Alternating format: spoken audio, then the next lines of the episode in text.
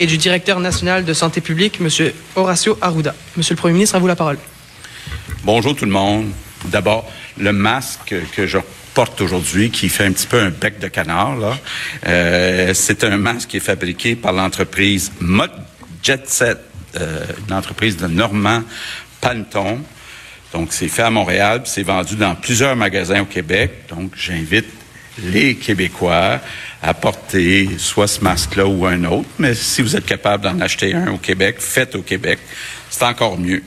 Comme vous le voyez aujourd'hui, en plus du docteur Arruda et de la ministre de la Santé, j'ai de la belle visite, la ministre de la Culture, qui a des belles nouvelles à nous annoncer.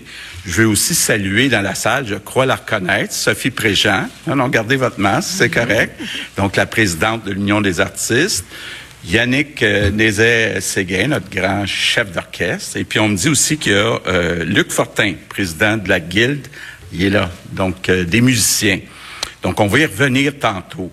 Euh, je veux d'abord dire un mot aux Québécois sur ce qui s'est passé aux États-Unis dans les derniers jours, la mort tragique de George Floyd.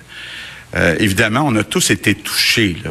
Ceux qui ont vu la vidéo, de voir le policier qui met son genou sur la gorge, le pauvre George Floyd qui qui implore de le laisser respirer, puis en plus d'autres policiers à côté qui font rien. Donc c'est vraiment choquant, révoltant.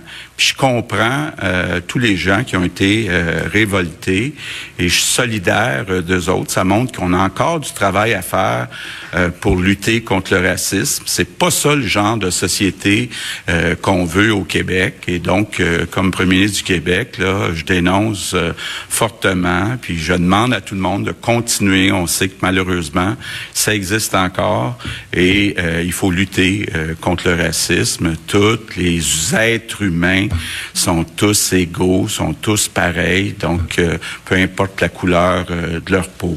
Donc c'est important de le Bon, je sais qu'il y a eu une manifestation hier à Montréal. Euh, je sais qu'à la demande du docteur Arruda, la grande majorité ont respecté le 2 mètres, ont fait ça dans la paix. Malheureusement, qu'est-ce que quelques casseurs ont euh, brisé des vitrines, endommagé des commerces, volé des guitares, entre autres. On, a vu ça. Ça, c'est inacceptable. Donc, euh, ce bout-là, là, peu importe qu'on soit choqué, je pense pas qu'on aide la cause en faisant ça. Je veux euh, revenir, bien sûr, avant de parler de culture, sur la situation dans nos CHSLD. Bon, vous allez le voir, ça, demain ou dans les prochains jours, on va ouvrir les inscriptions. On le dit depuis euh, le début de la crise. On a, depuis plusieurs années, peu importe les partis politiques, là, on est tous un peu coupables, travaillé dans nos CHSLD avec environ 10 000 personnes euh, manquantes. 10 000. On les a compensés par des personnes pas nécessairement euh, formées, qui ont fait leur gros, gros euh, possible, puis je les remercie encore. Mais là, on va lancer à la mi-juin une formation de trois mois qui va être payée 740 dollars par semaine pendant la formation. Puis ensuite, les gens vont commencer à 49 000 dollars par année pour ceux qui vont travailler à temps plein. Donc, je lance un appel. Demain, on va euh, vous donner euh, probablement toutes les euh, adresses, les centres de formation professionnelle où les formations vont se donner. Ils vont se donner en partie dans les centres de formation professionnelle, puis en partie dans les CHSLD. Puis je pense que on doit ça à nos aînés, d'avoir 10 000 personnes de plus formées qui vont rendre aussi les conditions de travail plus agréables pour ceux qui sont déjà là, puis qui vont permettre justement aux préposés d'avoir un petit peu plus de temps pour échanger avec les résidents, les résidentes. On aurait dû faire ça depuis au moins une dizaine d'années, 20 ans, mais bon, toutes sortes de raisons, ça n'a pas été fait, ça n'a pas été passé en priorité par rapport à, ce qui se passe, par exemple, dans nos hôpitaux. Donc, il est temps qu'on corrige la situation d'un CHSLD. Mais pour ça, j'ai besoin de 10 000 personnes de tous âges. Donc, euh, je le répète, engagez-vous 10 000, emplois là, pour changer, améliorer la vie des personnes qui sont euh, vulnérables. Je reviens sur le bilan euh, du jour. Bon, vous l'avez déjà vu. Heureusement, euh, les indicateurs s'améliorent, donc moins de cas, moins d'hospitalisation, moins de décès. Ça ne veut pas dire que la bataille est gagnée, donc il faut continuer à porter le masque, respecter les consignes. Euh, pour être certain qu'on ne vienne pas en arrière, pour être certain qu'on n'engorge pas nos hôpitaux, parce que justement, si on parle de nos préposés et euh, de nos infirmières, euh, ils ont besoin, comme on dit en chinois, d'un break. Hein? Ils ont besoin d'un gros break et puis on veut leur donner, puis on va leur donner au moins deux semaines de vacances de suite cet été, mais il faudrait pas qu'il y ait une nouvelle vague là, en plein été. Donc pour ça, le masque, on garde le 2 mai. Donc, la situation étant, meilleure, euh, ça nous permet de continuer le déconfinement. Puis aujourd'hui, ben très content, euh, puis un plaisir particulier de parler de culture. On le sait, euh, puis je le répète souvent, la culture, c'est l'âme du peuple québécois. Les Québécois adorent leurs artistes et ils sont ennuyés de leurs artistes. Oui, on les a vus dans quelques pubs. J'en profite d'ailleurs pour les remercier. Il y a beaucoup euh, d'artistes qui ont accepté de transmettre euh, les consignes, entre autres du docteur Arruda. Je suis certain que ça a aidé à euh, ce que les Québécois adhèrent aux consignes depuis le début. Donc, j'en profite pour remercier les artistes. Bien sûr, la situation a été difficile. On a juste à penser aux salles de spectacle, aux salles de théâtre, et euh, évidemment, là, bon, on travaille très fort pour réouvrir euh, euh, graduellement avec un, certain nombre de spectateurs. On n'est pas encore rendu là, mais moi, je suis certain que nos artistes sont capables d'être créatifs pour continuer bientôt, dans les prochaines semaines, à ce qu'on voit nos artistes, puis que nos artistes soient à l'œuvre. Donc, c'est avec beaucoup de plaisir que j'annonce aujourd'hui un projet ou des projets, un plan de 400 millions de dollars en culture. 400 millions, pour vous dire, là, il y a à peu près 150 millions, c'est du réaménagement de budget, mais il y a un 250 millions, c'est du nouvel argent. Donc, c'est de l'argent qui est en plus des budgets qui étaient déjà annoncés, euh, puis des budgets déjà annoncés, rappelons-nous, hein, même ça a l'air loin, euh, euh, juste avant le début de la crise, on avait annoncé un budget en culture qui augmentait de 12% Bien là, on rajoute 250 millions. Une partie qu'on a commencé à dépenser pour les organismes, donc un 109 millions. Et le reste, ben ça va être euh, euh, distribué selon des appels d'offres. Nathalie va nous l'expliquer tantôt. Ça va être géré beaucoup par euh, la SODEC. Mais j'ai demandé à SODEC de faire ça plus vite que d'habitude. Donc, plutôt que de prendre beaucoup de temps pour tout analyser, tous ceux qui ont des projets de prêt, là, c'est le temps de les déposer.